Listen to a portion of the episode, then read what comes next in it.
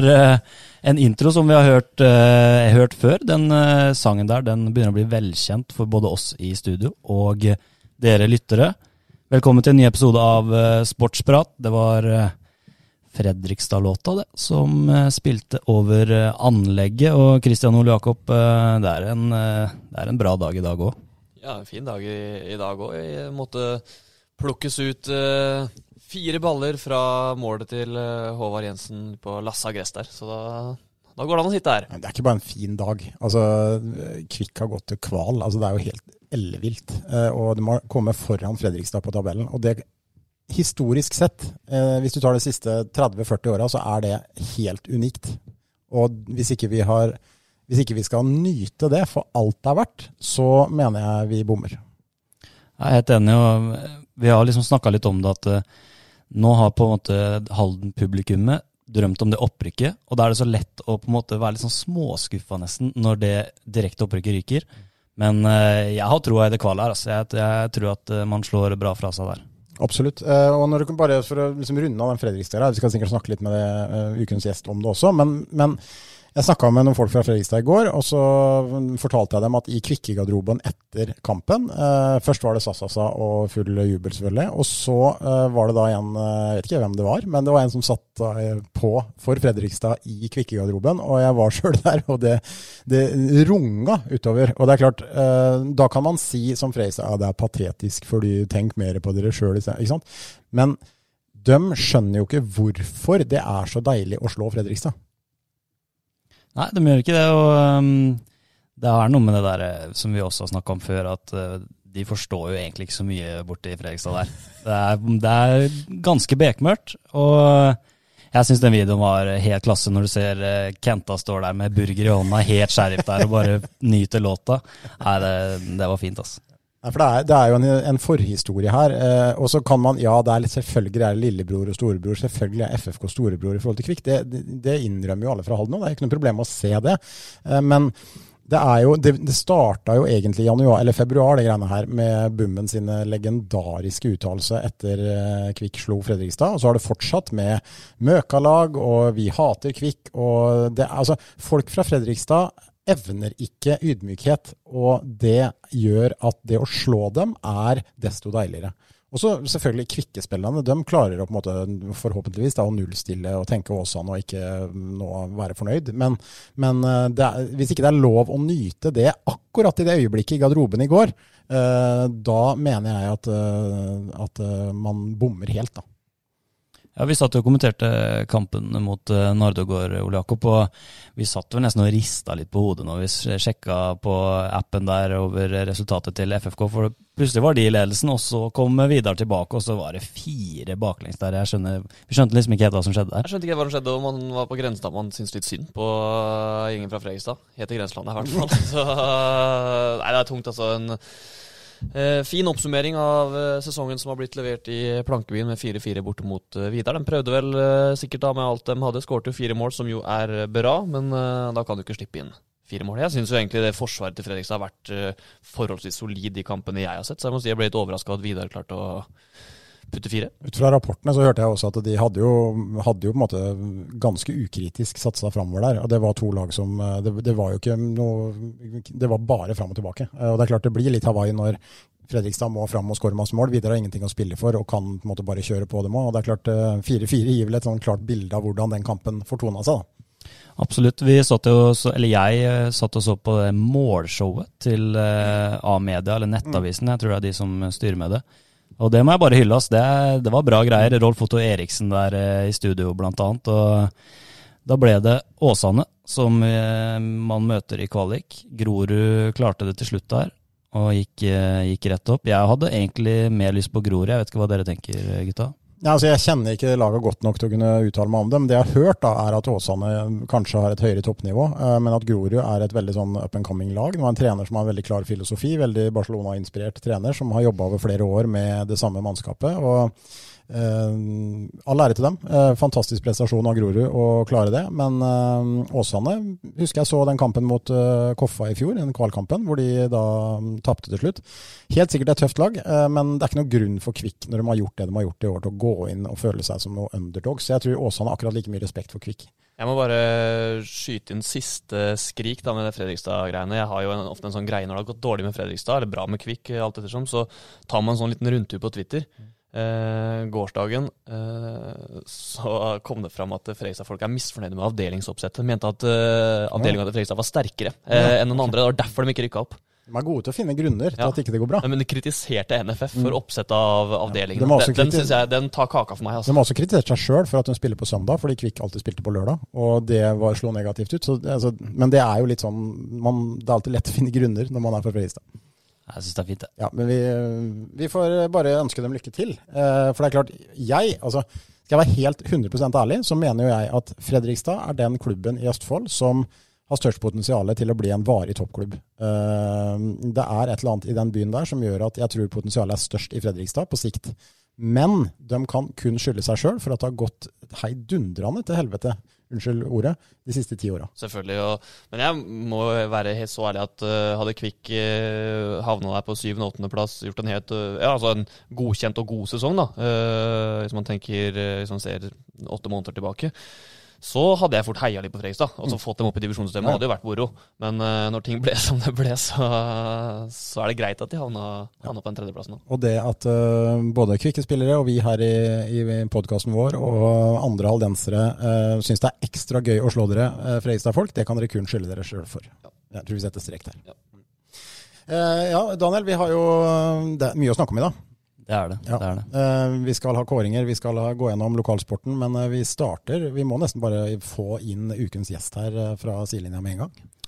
Jeg har tatt penn til papir og gjort comeback i lyrikkverden. Ja, jeg, jeg håpa egentlig at uh, apropos Rolf Otto Eriksson, at du skulle tatt en sånn, sånn type intro på, på dagens gjest. For da, det er ingen som blir mer forbanna uh, når det blir Eller sånn Hvis uh, laget som Rolf Otto kommenterer, scorer, da, så tar det fullstendig av. Han, han blir sånn aggressiv. i- Jeg mener det er Norges beste Nei, kommentator. jeg- jeg- Se den Kolibali-skåringa mot Juventus. Det er Kolibali som gjør det! Ja, det er, På Juve-metoden! den der er Sånn er sterk! Den der er sterk! Oi, oi, oi, hvor unge Herft våkna til live der. Ja, den der er Ja, jeg følte jeg var litt slapp i starten, her, så måtte, nå er jeg klar. Nå er du klar. Yes, kjør på med diktet, Daniel. Første gangen i et studio med lyrikk. Jeg må nesten hente meg inn etter den, for det der var bra. ass. Det var bra. Ok. Dagens gjest. Hva er det ikke han kan? Strø baller, undervise, montere kjøkken dagen lang. Han kan legge parkett, håndtere gips og gi tips på de herligste fargekoder, før han tar turen opp på Risum og triller rundt med svimle borgenhoder. Josef Myhren Bouchelet er definisjonen på hel ved. Josef Myhren Bouchelet, velkommen skal du være. Helt fantastisk, Daniel. Takk, Den tar takk. jeg med meg. Takk. Den tar jeg virkelig med meg videre i livet. Jeg føler diktet hans på en måte tar litt steg, dem òg. Eh, gjør det absolutt. Selv om det var et par nødrim der. Så jeg, jeg, Jeg likte det siste. Være? Ja, ja bare. uh, nei, men eh, velkommen, Josef. Tusen takk. Uh, bare ta det med en gang. Uh, uttalen av siste navnet ditt. Hvor, hvor, på en skala fra 1 til 10, hvor bra var Daniels uttale? Jeg ble mektig imponert, faktisk. Så brukte jo, For å liksom få til rimet med hel ved, så brukte du en Bouchelet, men det stemmer eh, på en prikk, det, altså. Takk. Takk. Spørsmål om det før sendinga. Ja. Eh, faktisk, hvordan eh, Daniel var litt spent på hvordan man uttalte navnet. Jeg prøvde å sette den ut. Ja, men jeg har alltid uttalt det Bouchelet, og jeg gjorde det også eh, x, x antall ganger på fredag. Og da håpet jeg at det var eh, riktig. Og jeg var ganske sikker på at det var riktig. også. Jeg hørte veldig mange varianter der, altså opp igjennom. Jeg husker det fra da jeg var liten og vi var på cup, og det skulle liksom være premieutdeling og den biten der. Ja, også, er- også er kommentering på media, altså på direktesport her. Altså det, er, det er helt utrolig hvilke uttaler de har på kvikkespillernes navn, eller bortelagets navn. Da. Det er jo ikke lett. Nei, den, men den H-en som vi har på slutten her, har liksom folk fått til å bli en K til. Så det blir en sånn Bukklækk-variant. Den, den er fin. Jeg så husker jeg det var noen sesonger hvor vi hadde liksom et lag Jeg lurer på under Nils. Ja, vi hadde liksom Avihangi, og vi hadde Muffon Koll og Mehmeti og Shabani, og, og da var det mye krydder, altså, som eh, du hørte på. Ja, vi har jo hatt eh, Peder Nomeli, har jo spilt flere kamper for Kvikk i år, blant annet. Det det, burde jo være enkelt. Ja. Men, var en eh, fin en uh, Tisterens bydebær uh, på, på fredag, eller eh, ja, tors, fredag, Torsdag, torsdag. torsdag var det. Da klarte eh, kommentatoren å si Padolski istedenfor Nadolski. Den er litt sånn der eh, Bare bytte nesten forbokstaver. Lukas Podolski. Padolski. Ja. Ja, det, det er et etternavn som forplikter, føler jeg. Og Det var vel til og med Champions League-kommentator som satt der. Så. ja, det var bra, bra greier da. Altså. Morsomt å høre på. Hvordan står det til, Josef? Nei, jeg har det veldig fint, jeg, altså. Ja. Um, du har jo, De fleste fotballinteresserte i Halden kjenner jo på en måte din historie. Spilt en årrekke i Kvikk. Uh, vært en støttespiller, viktig, viktig kar i miljøet og, en god spiller. Og så da foran, helt i starten av fjorårssesongen, så røk du um, ting i lysken din som uh, ikke var bra. Og så har du spilt nå for Id denne sesongen her. Hvordan har det vært bare å begynne der, hvordan har det vært å se på den oppturen som faktisk har skjedd siden du forsvant med uh, gutta fra utsiden? Ja, det er et godt spørsmål, men eh, jeg må innrømme at det, eller, det har jo vært fantastisk moro å følge med. Eh, men når du sitter der på tribuna, så, så kribler det jo veldig. Og det blir jo litt sånn, Du skulle jo gjerne ønske du var med på det sjøl. Du kjenner jo veldig på den, på den biten. Men uh, jeg, jeg, ser liksom litt på det sånn at jeg har vært med å, å, å danne det grunnlaget altså for dem som er der nå, blomstre på en måte. Ja, for Det er jo ikke, altså, ikke noe tvil om det at uh, Josef uh, her, gutter, dere er like mye eksperter som meg her. Altså, Josef er jo en av de spillerne som alle tenkte skulle være en bærebjelke i det laget. Og hadde jo vært det også, hvis han hadde vært frisk. Ja, Vi snakka om at uh, Kvikkhallen har rensa opp i litt sånn giftige spillere uh, siste åra. Da var det greit å få ut Josef. Han er vel definisjonen på den spilleren som ikke bidro til det, da, for å si det sånn. Så det var helt andre grunner som, som gjorde det, og var en uh, viktig brikke i dette Kvikke-laget, som ja, helt klart har vært med på å bygge en kultur over tid. Det er ikke noe tvil om det. Mm.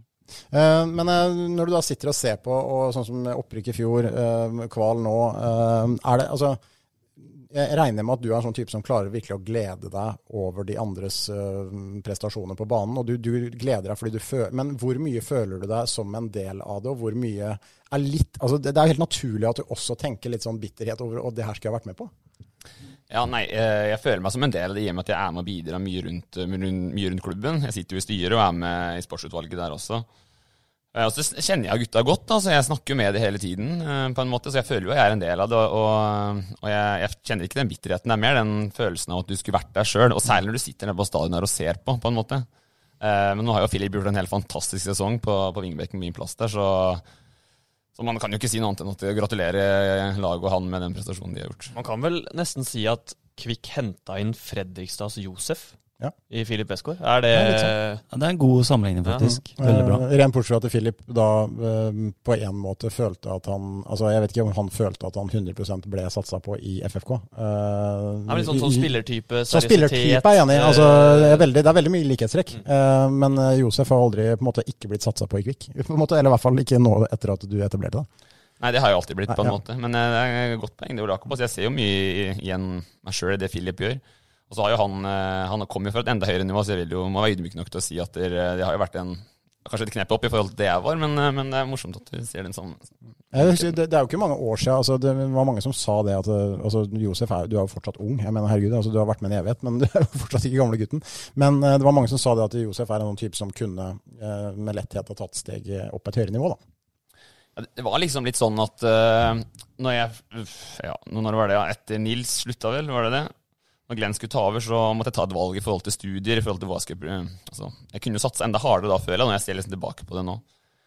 Men jeg valgte jo da å flytte til Oslo og, og studere der. Ta liksom den trygge, jeg en sånn type, jeg liker å ta den trygge veien, så jeg dro dit og, og for å studere. Og jeg, sånn I ettertid så vet jeg ikke om det kanskje var den smarteste løsningen å dra dit og allikevel bli kvikk for, å, for den pendlerbiten, for det, det, er mer belastende enn det man tror sjøl, tror jeg. Så hvis man skulle satsa 110% på den tida, så burde jeg kanskje gått til en uh, til en Obos-klubb kanskje på det, tidspunktet, for da var jeg liksom ganske høyt oppe i karrieren. Var det klubber som var interessert? Eller? Nei, det var, det var, snakk om det, og, og, Nils hadde jo veldig mange kontakter, så han ville jo hjelpe meg på det. Jeg fikk høre fra noen i, i Oslo at det var interessen. Det var ikke noe veldig konkret, eh, og så eh, skrev jeg under ganske tidlig også på det tidspunktet. Men eh, jeg liker å tro at jeg hadde fått muligheten på prøvespill i alle fall i noen klubber der inne. Altså. Mm. Hvordan er det med, med kroppen, da? Nei, kroppen nå er, er veldig bra, så jeg kjenner ikke mye til skaden min nå. Eh, men nå trener jeg på en måte ikke veldig intensivt heller. Eh, vi, vi trener jo ikke like mange uker som Kvikk, det er jo ingen hemmelighet. Så nei, to pluss én ofte er jo det de går i nå, har vært den høstsesongen her iallfall, og den sesongen her, så, og det tåler kroppen veldig veldig fint. Og det er veldig gledelig. Mm. Hva tenker du framover, da? Det er mange som spør, det er jo et godt spørsmål, og jeg vet liksom ikke helt svaret på det sjøl, men uh, ja Eh, jeg, jeg, tror ikke det blir noe comeback på Kvikk. sånn sett, altså Det er mange som lurer på det. Men uh, jeg har liksom slått meg litt i ro med den uh, tilværelsen jeg har nå. Og, og, jeg var jo en del av liksom den, det A-laget til Kvikk i elleve sesonger. og det, det, er noe med den livsstilen det er å hver, hver, dag klokka halv fem skulle møte opp og være en del av det. Være en del av det. Og når man liksom har sittet på andre sida og kjent litt på det, så, så er det positive sider ved den biten også. Um, så jeg har ikke helt bestemt meg ennå, men, uh, men, sånn som det ser ut nå, så tror jeg ikke jeg kommer til å satse noe som fotballspiller neste sesong, annet enn å spille fotball for å ha det gøy, da, på en måte. Mm. Men um, for de som eventuelt var oppe på Risund på fredag, eller så på sendinga, så er det liten tvil om at Josef har noen kvaliteter mm. innabords som er langt over fjerdedivisjon. Ja. Uh, det var lett å se. Det har vi vel sett, alle som har sett ID ja. i år. Uh, men det har jo vært, altså, hvordan har det vært å komme ned og spille fjerdedivisjon? På et lag med en annen kultur. Eh, en, altså, det er jo en omstilling for deg også? Eh, virkelig. altså du, du, kjenner veldig på det. Det er en sånn frustrasjon mange ganger, spesielt når du spiller kamper, på en måte, hvor du, hvor du på en måte eh, forventer mer, da, kan du si det litt sånn. Men så må du bare se deg sjøl i speilet og se liksom på det nivået du er på, og den treningshverdagen du er en del av, på en måte. og Da, da må man slå seg til ro med det. Og, og jeg prøver liksom hele tiden å tenke at nå spiller jeg fotball for å ha det gøy, ikke for å satse, på en måte. og da og det er sånn det blir, på en måte, og det, og det har slått mer og mer til rom, og det er helt greit. Um, så jeg tar liksom mer den rollen hvor man skal styre litt og ordne litt uh, med gutta i kamp, og så har vi det veldig veldig gøy sammen. Det er jo det som liksom kjennetegner ID som klubb, syns jeg. At, der, at, vi er en sosial gjeng som, som, har det gøy. Om vi vinner eller taper, på en måte, så, så er stemningen ganske god. Stemmer. Eh, Ole Jakob har jo hatt en greie her eh, gjennom hele mm, sesongen, egentlig, hvor han da har uttalt i bevingede ord at uh, de som trener med id, uh, trener med folk som ikke kan slå en pasning. Uh. Har vel også blitt på en måte brukket opp i mange deler der i form av at han ikke er noe bedre sjøl, men det er jo en, en annen greie. Men altså det, det poenget hans da, med treningshverdagen til en fjerdedivisjonsspiller er kontrastene er store da, når, når du trener på en måte, og er en ID-spiller og er en Kvikke-spiller, og trener på en måte med bedre spillere og kanskje trener med dårligere spillere i ID.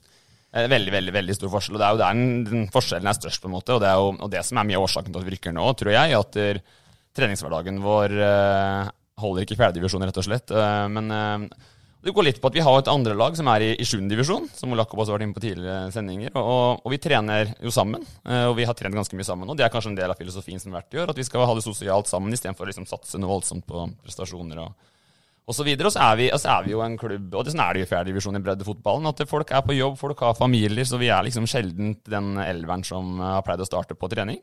Og det gjør jo noe da med, med nivået på trening også. Og så er det noe med det at du, det er ikke så lett å omstille seg fra du har trent på et visst nivå med en viss intensitet og et visst tempo, så kommer du ut i kamp, og så bruker vi ofte litt tid på å tilvenne oss det tempoet igjen. på en måte. Mm. Så Ole Jakob er veldig, inn på veldig mye riktig der. altså. Det, det er et veldig stort sprik i den idrettsgruppa, men alle er veldig sosiale. for å ta med oss det. Ja, men de klarer å slå en pasning. Det, det, gjør de.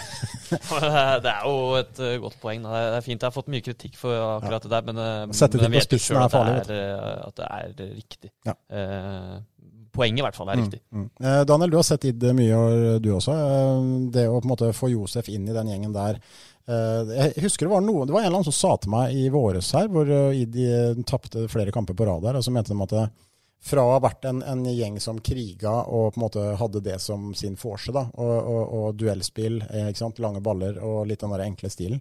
Og når Josef kom inn, så ble det kanskje litt for stor kontrast. da. Eh, en som på en måte roa ned spillet og var veldig god, men som at de andre kanskje mista litt aggressivitet. Eh, jeg vet ikke om hvordan du har sett Id denne sesongen her? Godt spørsmål. Eh, nei, altså det er jo uten tvil en forsterkning det Id har fått inn mm, med, med Josef. Mm. Så um, ja, jeg har også snakka litt om det tidligere. Jeg husker at uh, vi hadde Markus Moberg på det guttelaget til 98, når han egentlig spilte juniorfotball. Og da var det gjerne sånn at uh, de andre rundt da, ble litt mer avslappa nesten når Markus spilte, fordi han var såpass mye bedre enn alle andre. Så det kan ha hatt litt sånn type effekt også. Men jeg syns jo at Id har rett og slett tatt opp hansken de siste tre-fire kampene. Det er jo da man har på en måte skjønt alvoret, føler jeg. og gått litt tilbake til de premissene som de har spilt på, på tidligere, og da har det fungert, eh, fungert fint. Men eh, jeg må si at eh, det var nok ikke bare jeg, det var nok dere òg veldig skuffa over måten ting ble gjort på, på fredag. Man, og det blir jo ikke lettere når man slipper inn etter tre minutter. Da, da blir det vanskelig. Jeg vet ikke hvordan du ser på kampen som ble levert der oppe, Josef? Nei, uh, fredagskampen var utrolig trist. Men den, den, gjenspeiler jo på en måte litt den sesongen vi har hatt, hvor vi er for, uh, for varierende i prestasjonene våre. Og, og litt det jeg var inne på i stad i forhold til at i treningshverdagen så bruker vi litt tid på å omstille oss inn i kampene. på en måte. Og, og det, er noe, det, er jo ikke noe til å legge skjul på at uh, Selbakk har tatt opp hansken virkelig i høst mm. på en måte, og, og, fått en intensitet i spillet sitt. Og, mm. og når du er på det nivået der, så, så kommer du ganske langt med det her med intensitet, løp, kriging og engasjement. Men litt tilbake til det dere var inne på i forhold til det her med å, å legge om spillestilen til å, å, spille fotball. så er det ikke noe tvil om at Vi, vi snakka veldig om, mye om det som gruppe. og jeg tror det var ikke bare det med at jeg kommer, men at gruppa som helhet hadde lyst til å på en måte mm, ta et steg videre i forhold til spillestil og begynne å kunne spille litt langs bakken og ikke bare skulle slå og krige hele veien. Eh, og så trodde jo mange når jeg kom inn at vi skulle begynne å få til det, og jeg var veldig positiv òg, men, men, vi undervurderte nok litt både jeg og laget hvor mye som faktisk skal til da, for å på en måte eh, et, gå fra å være et krigerlag til å bli et spillende lag. Det, det, skal på en måte mer enn en spiller til, og bare ha lyst til det. på en måte. Det er noe som må trenes på og jobbes med over tid. Uh, og det merka vi på en måte at det, det tar lengre tid enn det vi trodde det kom til å ta. Og, og når det da begynte å brenne litt, som du var inne på, så, så var det tryggere å gå tilbake til det, til det faste, ramme, faste, rammeverket. Mm. Mm. Det jo, men det er jo spillere i der som, som, viser seg fram, og som er selvfølgelig viktigere enn andre her. Altså, du har vært en viktig spiller, men uh, en spiller som det ofte blir snakka om i ID, da, som er den der klassiske at han kunne spilt høyere, som også han har nevnt før i intervjuer. Men altså, Bjørn Henrik Ekeli er jo en, en eh, matchvinner av rang, og vi har sett den sjøl. Han kan jo gjøre det helt utrolig uh, på, på, høyt nivå. Hvor god er han, uh, altså, sånn i dine øyne? Du har sett den nå på trening og kamp.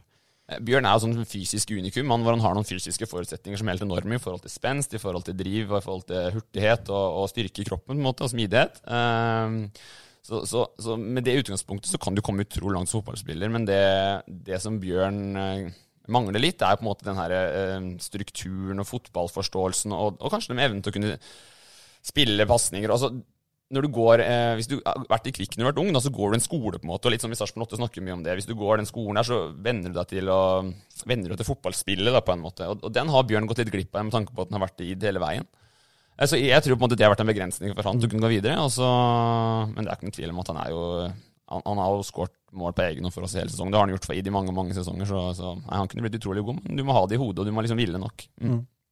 Men uh, vi snakka om at Josef eh, kom inn der, og at man kanskje måtte legge litt om. Men de har jo også fått inn uh, Nico Johansen bl.a. og Eskil Aavik. Det er også spillere som kanskje ikke er så gode på å krige, men som er bedre fotballspillere. Jeg har blitt veldig imponert over, over Eskil Aavik. Han uh, bra, bra, hurtighet og klem i skuddet, så jeg syns han har vært veldig god i år. Altså. Mm.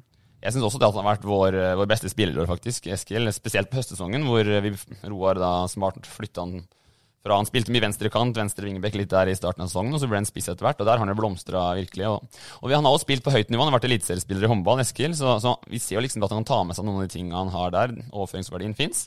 Fra håndball til fotball, og flink til å starte bevegelsene sine og, og har et utrolig steg. vet du, Så han, nei, han er bra. Men eh, vi sitter jo her med, med en eh, Vi hadde jo Jakob Madsen Lund her. Eh, vi har vært inne med Ole Jakob på det også. Dere er jo fra sånn ca. samme årgang. Du og Josef vel, har vel spilt sammen fra dere var små. Mm. Og delvis også med Jakob. da. Litt om den der ungdomstida. for Jakob fortalte jo at han var jo på ingen måte noe barnestjerne. Han, han var faktisk et stykke bak og brukte jo på en måte mye tid da, på å komme opp på det nivået. Hvordan var Josef Myhren Bouclet som, som barn og ungdomsspiller?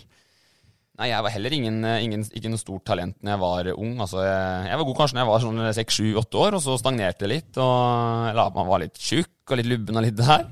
Eh, og så tok jeg, så husker jeg Cato Letting som trener en sesong. Han fortalte meg at eh, hvis du skal bli god, så må du eh, begynne å spise mer riktig, du må trene litt på hurtighet. Den biten der, for jeg var ganske treig. Og så bestemte jeg meg da jeg var vel, Hvor gammel var jeg da? Jeg var vel 14-15 år, kanskje. Bestemte meg for at jeg har lyst til å prøve på. Så da sto jeg igjen mye på strupe og trente hurtighetstrening. Jeg, trente, jeg var alltid glad i fotball, så jeg trente jo mye, på en måte. Eh, men det hjalp veldig, og da tok, da tok jeg noen steg ganske raskt eh, etter det. Da ble det vel eh, sånn at jeg Så ble jeg det andreårsgutt. Så ble jeg tatt Da begynte jeg liksom å spille på førstelaget på guttelaget, og så eh, ble jeg tatt opp på junior, og så ble A-laget, Hele den der reisa fra guttelaget til A-laget gikk veldig raskt. da Jeg var ikke mm. veldig mye på juniorlaget til Kvikk, på en måte. Men det lå mye hard trening bak der. Altså, det gjorde det. Jeg ville virkelig. Mm. Du husker kanskje det du og Jakob? Jeg husker det veldig godt. Hoppa jo egentlig over hele juniortiden omtrent. Det var kanskje et halvår eller noe sånt som vi var innom uh, juniorlaget som førsteårs, og så var det opp på A-laget. Så det er ikke mange som uh, det har gått så fort for. Uh, og jeg husker jo veldig veldig godt det, hvor dedikert Josef jobba, spesielt med hurtigheten. Uh, før hver eneste trening så møtte han opp tidlig og, og kjørte et uh, program som uh, har fortsatt ja, faktisk med gutta jeg trener, kjørt noen av samme øvelsene. Så jeg husker dem veldig veldig godt. Og for veldig mange unge spillere i Kvikk har nok hørt denne historien om Josef, hvor fort det kan gå da, fra å være en helt gjennomsnittlig spiller til å bli en, en god eh, veldig veldig god spiller i Kvikke-sammenheng, i hvert fall. For sånn, jeg tenker For, for unge, unge, spillere i Halden i dag, da, så har du jo du har noen som har tatt steget eh, på på landslagsnivå, da, som har dratt til Sarpsborg her. Daniel, vi har jo Jørgen Strand Larsen har vært eh, gjest her. Eh, Kjetil Haug dro til Sarpsborg. Vi har en Aduri Mekichi nå som spiller på, på G15-landslaget. Spiller hele kampen mot England her om dagen, også i Sarpsborg. Så du har jo noen av de der enerne, men du har veldig mange spillere i Halden som nettopp er der Josef var, eh, da han på en måte tok det valget. Eh, og så har du kanskje noen som prø som prøver å overbevise seg sjøl om at de er seriøse, men som kanskje ikke er det. Og så har du noen som faktisk bare er det. Eh, og det må være inspirerende å se da, at det, det er faktisk ganske mange haldensere som, som, har klart det. Ja, absolutt, og det tror jeg er viktig. Og, sånn som Uranix Efere nå, da, som uh, ser ut til å ta litt det samme valget som, uh, som Josef uh, har gjort. og det fungerer jo. Nå er jo Kvikk på et såpass høyt nivå både med rekrutt og, og A-lag at uh, det går absolutt an å bli en veldig god fotballspiller i, i Halden. Og det er jo veldig, veldig bra for uh, lokalfotballen her. Ja, det er klart det. Det er jo utrolig viktig, og det er sikkert du synspunkter på, Josef. Men hvor viktig det er for, uh, som en ung spiller i Halden å ha et A-lag å strekke seg etter som er på det nivået Kvikk er nå, da. Ja, det er jo helt essensielt, på en måte, for å, for å kunne selge ut en pakke om at vi skal satse i egen by, så må man jo ha et A-lag som man kan være en utviklingsarena for, hvis man har lyst til å bli enda bedre enn andredivisjon. Og nå er jo andredivisjon såpass spissa og såpass bra nå at det er jo en du går fint rett fra andredivisjon og kan ta steget opp i Eliteserien derfra. på en måte. Jeg vet jo at eliteserieklubbene titter eh, på andredivisjon. Så det er liksom å gå gradene da, og etablere seg på A som for Ranik. Da, nå Ta det steget og etablere seg som en andredivisjonsspiller, så er veien kort videre derfra. Mm. Men du, da du debuterte på A-laget, da er vi tilbake i 2010? Typ. Ja. ja. Eh, det var jo akkurat da på en måte Kvikk tok steget opp. da. Du, var du med på opprykket, eller var det etter opprykket du kom inn? Jeg var med på opprykket. Ja. jeg var i Asdalen, og jeg var mm. på benken tror jeg, i en av de eh, opprykkskampene. Eh, men jeg spilte ikke mye det året. Det var Lukas Lubinerski som spilte? Lukas spilte, Han avgjorde den opprykkskampen òg, mm. så tenkte jeg da blir det noen sesonger til på benken. Nei da, men jo, nei, jeg var med rundt det, men jeg, jeg var ikke en delaktig spiller på en måte. Nei, det var ikke. Mm. Så, men det du husker jo samme året her, Ole Jakob. Altså, det, det, var mange sesonger hvor Josef var et slags også et lokalt alibi. da. For han, han, var jo egentlig den første av den generasjonen som nå er der, som, som tok det steget. Han var faktisk det. Han var der som, som 16-åring og tok det steget tidlig. Men det som har vært interessant med Josef etterpå, det er jo et, et, en enormt treningstalent. Altså, Hvis man har vært og sett litt på Kvikk sine treninger, eller vært, vært, en del av det, så vet du at uh, veldig ofte det laget som hadde Josef på trening, vant uh, i spill. da. Det var stort sett alltid sånn, nesten uten unntak. Så, så måten han fikk med seg andre på, var meget seriøs på hver eneste trening. Der er det mange som har eh, mye å lære.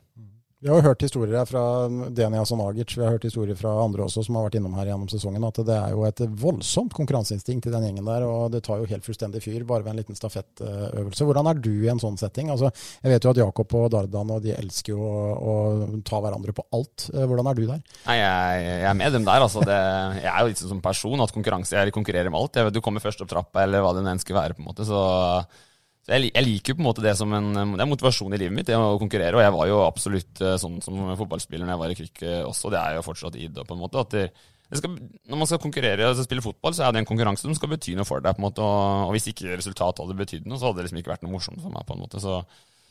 Altså, det betyr mye for meg, det. altså. Hvor, hvor slitsom er det du når du har vunnet det? For det er veldig ofte sånn, vil, det er veldig mange som vil vinne, men det er noen som er verre å tape mot eh, etterpå. Eh, det spørs nok litt hvem jeg har konkurrert med. Som tar det er morsomt å, å, pirke litt på. Eh, så du må kjenne litt den personen du, du, konkurrerer mot, på en måte. Eh, det er ikke like gøy på hjemmebane, på en måte. Da blir det dårlig stemning. Men eh, som en del av fotballag så er det veldig deilig å kunne pirke litt. Altså, det, det, er, det, er, en del av den fotballkulturen, på en måte. Mm. Eh, det er bra. Skal vi, skal, vi litt, eh, skal vi, ta en liten runde rundt i lokalidretten? vi kan jo bare, Nå har vi snakka litt om Kvikk, vi har snakka litt om, om id. Vi kan, må jo ta litt om Tister nå. Altså, må vi selvfølgelig. Tisteren eh, rykka ned i fjor. Eh, Lasse Trulsen kom inn. Jeg husker jeg var oppe og skrev om det når han signerte kontrakten. Eh, Tisteren skulle opp i fjerdedivisjon igjen. Eh, Lasse Trulsen skulle skape et engasjement igjen. Han skulle på en måte løfte det litt sovende dyret oppi Tisteren der. Eh, og det, på mange måter kan du si at han har lykkes, fordi at han har fått Tisteren tilbake i fjerdedivisjon. De banka Spydeberg her om dagen, stilte et sterkt lag oppe der og, og rykka opp. og han og så sier han da, eh, noen minutter etter kampen, at han gir seg. Uh, hvordan reagerte du når du så det, Daniel? Litt overraska, men samtidig ikke overraska, egentlig. Uh, men det er jo selvfølgelig overraskende at han gir seg når opprykket er sikra. Det hadde vært mer naturlig om han hadde gitt beskjed hvis det hadde skåret seg um, borti Spydeberg der. Men um, Nei, jeg vet ikke. Et, det, det engasjementet som vi snakka om Vi snakka jo om det i en episode tidligere òg, helt i starten av podkasten, at det kan ha vært litt mye etter hvert, kanskje for en del av de Tistern-spillerne. Vi har jo sagt det også før, at det er mange folk på trening tidlig i vinter der, og så dabber det mer og mer ut. og Snakka litt med noen av Tistern-spillerne òg, at eh, ja, folk jobber, men det er jo ikke ti personer hver trening som, eh, som, jobber, som de sier. Så det er på en måte Det har kanskje blitt en litt sånn derre litt for mye etter hvert, rett og slett, på, på det engasjementet. da. Han var kanskje en, en, riktig type å få inn eh, på det tidspunktet, men allikevel. Altså det, det, det, er eh, Altså det går jo også begge veier, da, fordi at Lasse Trulsen er en trenertype som, som, eh, som eh, på en måte legger ned så mye da, av seg sjøl i en sånn jobb. Og når han da merker også at de kan få, som du sier, han får så mye igjen, så skjønner jeg også at han da ikke orker mer. Eh, så det her er jo Det går begge veier, da, for å si det sånn. Men samtidig så er det Nå må Tisteren huske på at nå skal man opp én divisjon, og da må man møte på trening mm. hvis man skal klare å holde seg i den divisjonen. Det hjelper ikke om man er eh, åtte-ni mann på trening, og det er som regel ikke de som starter kampen heller, kanskje. Så det må bli mye mer kontinuitet i det de driver med, for at man skal i det hele tatt ha noe mulighet til å etablere seg der oppe. Få inn en trener nå, Ole Jakob. Hva tenker du om det? Hvem, hvilke navn ser du for deg kan ta over Tisteren? Det er veldig vanskelig å både Det er jo en trener som skal inn i ID, det er en trener som skal inn i Tisteren. Jeg syns det er veldig vanskelig å komme på noen konkrete navn i det hele tatt. Så jeg, jeg har prøvd å tenke på det. Jeg er egentlig ganske blank, for å være helt ærlig. Eh, for hvem er det som Du har en Kjetil Andreassen, du har en eh, Totto Nordenhaug som er eh, vel sportssjef i, i Tisteren som kanskje kunne vært alternativer i begge de klubbene, men uh, Har du en del folk i Kvikk, da? En del som, som er, um, trener ungdomslag i Kvikk, kanskje, som kan være aktuelle? Ja, for all del. Du har jo en sånn generasjon der med Du har en uh, Anders Viken som er trener, og Per Herman Pøck som er trener. Jeg vet ikke hva, hvordan de stiller ja, altså, seg til det. Det er bare navn når man kaster ut lufta, ikke noe som man har Kent hørt. Kent Hansen, Jørgen ja. Lacour, altså du har jo mange der. Sier jeg ikke at de skal bort fra Kvikk, men altså det er jo i hvert fall trenernavn i Det fins trenernavn i Halden. da. Du må ikke ut av byen for å, å finne en trener. Nei, og jeg, som Ole Jakob sier, jeg er egentlig ganske blank, jeg òg. Det er på en måte ikke så veldig mange som jeg kjenner til, da, som kan være aktuelle. Det har på en måte vært mange innom, i hvert fall Tister nå, da, som uh, man kanskje ikke tenker er aktuelle for å komme tilbake. Uh, jeg vet ikke med Christer Arnesen om han på en måte har lyst til å prøve det igjen, eller om det er andre. Det er jo en gjest der som kanskje kan være aktuell og jeg vet ikke. Jeg vet ikke, hva, Du må svare på det først, Josef. Ja, nei, jeg, jeg har blitt uh, spurt litt, altså, lufta litt tanken, men jeg har på en måte sagt nei til begge klubber. Jeg, altså på en måte i forhold til at jeg ikke er interessert i en så stor del av det. på en måte. Jeg, jeg tror at jeg som person er, eh, er mer toppidrettsretta enn det eh, spillergruppen i både Tisteren og ID er. da på en måte. Så jeg, jeg kjenner jo på en måte til begge klubbene sånn sett. Og er ikke interessert i på en måte den her eh, jobben hvor du må hele tiden prøve å få folk til å ta fri fra jobben. og hele tiden må den biten. Så hvis jeg skal bli en trener etter hvert, så tror jeg det er i Kvikk hvor det er mer profesjonelt. Da, på en måte. Ja, for du jobber jo også på, på øh, videregående skole med øh, idrettslinja der, og en del fotballspillere som da spiller i, i fotball og satser fotball og trener på dagtid. Mm. Eh, det er på en måte det jeg brenner litt for nå, merker jeg. liksom At jeg har lyst til å, å bygge på den som vi snakka litt om i stad. At man kan kunne bli god i egen by, få til et tett samarbeid mellom skole og klubb. For jeg tror at hvis man skal utvikle seg som klubb videre fra der man er nå, så må skolen være en del av det. Så man må få to treninger om dagen og den biten der. Eh, så det brenner jeg litt for, og, og, og, er jo da veldig involvert i det gjennom jobben på idrettslinja, hvor vi, hvor vi har nå 32 eh, fotballspillere, eller 31 fotballspillere som har valgt toppidrett som valgfag. da, på en måte så så vi er i gang med å bygge noe der, syns jeg. Og jeg håper liksom vi kan, Nå kommer det store, gode årganger i Kvikk også, som, eh, som jeg håper velger idrettsvalg. Som vi da kan bygge videre på, på en måte, som en rekruttering til Kvikk etter hvert. Mm. Det er uh, kanskje noe av det viktigste Kvikk gjør, akkurat det uh, Josef snakker om her, Ole Jakob. Uh, legge den, det fundamentet for framtida. Man har jo sett virkningen av Vang i Fredrikstad og St. Olav i Sarpsborg, så taler kanskje for seg, ja. Ja, absolutt. Mm. men bare litt tilbake til Daniel eller Ole Jakob, det vi snakka om i stad. Altså, for Tisteren nå, da, som rykker opp, hva som kreves. Altså, Kjetil Andreassen jo, kjenner jo lokalfotballen bedre enn de fleste. Han la ut en Facebook-melding melding her om dagen som jeg regner med det folk har reagert litt på, men altså, hvor han skrev istedenfor at vi har to lag som er heislag mellom fjerde og femtedivisjon, hvorfor ikke samle de beste spillerne på en måte som ikke spiller i Kvikk, da, og få et bra fjerdedivisjonslag? Eh, og tanken er jo god, men spørsmålet er om det lar seg gjøre. Ja, jeg har tenkt litt tanken sjøl, egentlig. Men jeg tror både Id og, og Tisteren eh, har spillergrupper som eh, jeg vet liksom ikke Selv om man hadde tatt det beste av de begge, så vet jeg ikke om noen hadde vært interessert i å legge ned den jobben som faktisk kreves for å bli et godt etablert fjerdedivisjonslag nå. Da, for det har jo blitt spissa der òg, etter at de gjorde det videre oppover i systemet. Så Du merker liksom du har klubber som Sprint i hele liksom Råde, som Østsiden, og det er jo klubber som trener fire-fem ganger i uka. ikke sant? Og, og, og de spillerne som er i, i Idiotisteren, jeg, jeg, er skeptisk om de er interessert i å, å gjøre det.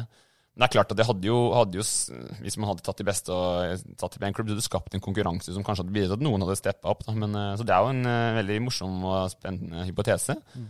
Uh, men ja, nei, jeg vet ikke om det lar seg gjøre sånn rent formelt. Men det er ikke noe tvil om at det er enkelte spillere på Tisteren her som hadde gått inn og, og heva de aller fleste fjerdedivisjonslag. En type som Anders Wiik f.eks., som er en, en meget, meget god fjerdedivisjonsspiller og kanskje kunne spilt høyere. Ja, det hørte man jo på den spydebærkappen, og Petter Wæland ble jo nesten forelska i Anders Vik på et par av de eh, diagonale pasningene han eh, leverte der. og det har man jo snakka om at mest sannsynlig så er jo han femtedivisjons uh, desidert beste fotballspiller. Problemet til Tist er nå at han mest sannsynlig forsvinner, fordi han kommer til å komme inn på fengselsskolen inne i Oslo fra og med, fra og med nyttår, mest sannsynlig. Så det blir jo et kjempesavn for, for Tisteren da eventuelt. Ja, nei, Det er interessant. Det er i hvert fall ikke noe tvil om at eh, begge de klubbene har en jobb å gjøre. Men jeg har et, eh, en liten oppgave til oss, eh, oss fire. Vi, vi, jeg fikk et spørsmål internt om vi kan sette opp en elver som krysser Id og Tisteren. Oi. Drømmeelver. En drømmeelver. Der, eh, nå snakker du. Eh, det her er eh, farlige greier, fordi det her kommer det til å bli mye reaksjoner på. Men vi, det er vi glad i. Vi sier jo ikke nei til en nei, utfordring, vi. Den er fin, den. Nei, men, og, og, Josef er jo her og får prøve å være så nøytral som jeg. Jeg hvor godt du kjenner Tisteren. Du kjenner vel de fleste på Tisteren? Jeg kjenner de ganske godt, jeg gjør det. Jeg må innrømme det. Da begynner vi med keeper, da. Med Skal vi kjøre 4-4-2, eller? Ja, vi må finne formasjon først. Ja, vi må ha informasjon. 4-3-3, tenker jeg. 4-3-3? Ja. ja.